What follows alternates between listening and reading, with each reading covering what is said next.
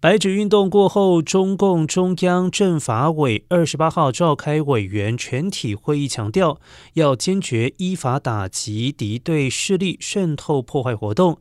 坚决依法打击扰乱社会秩序的违法犯罪行为，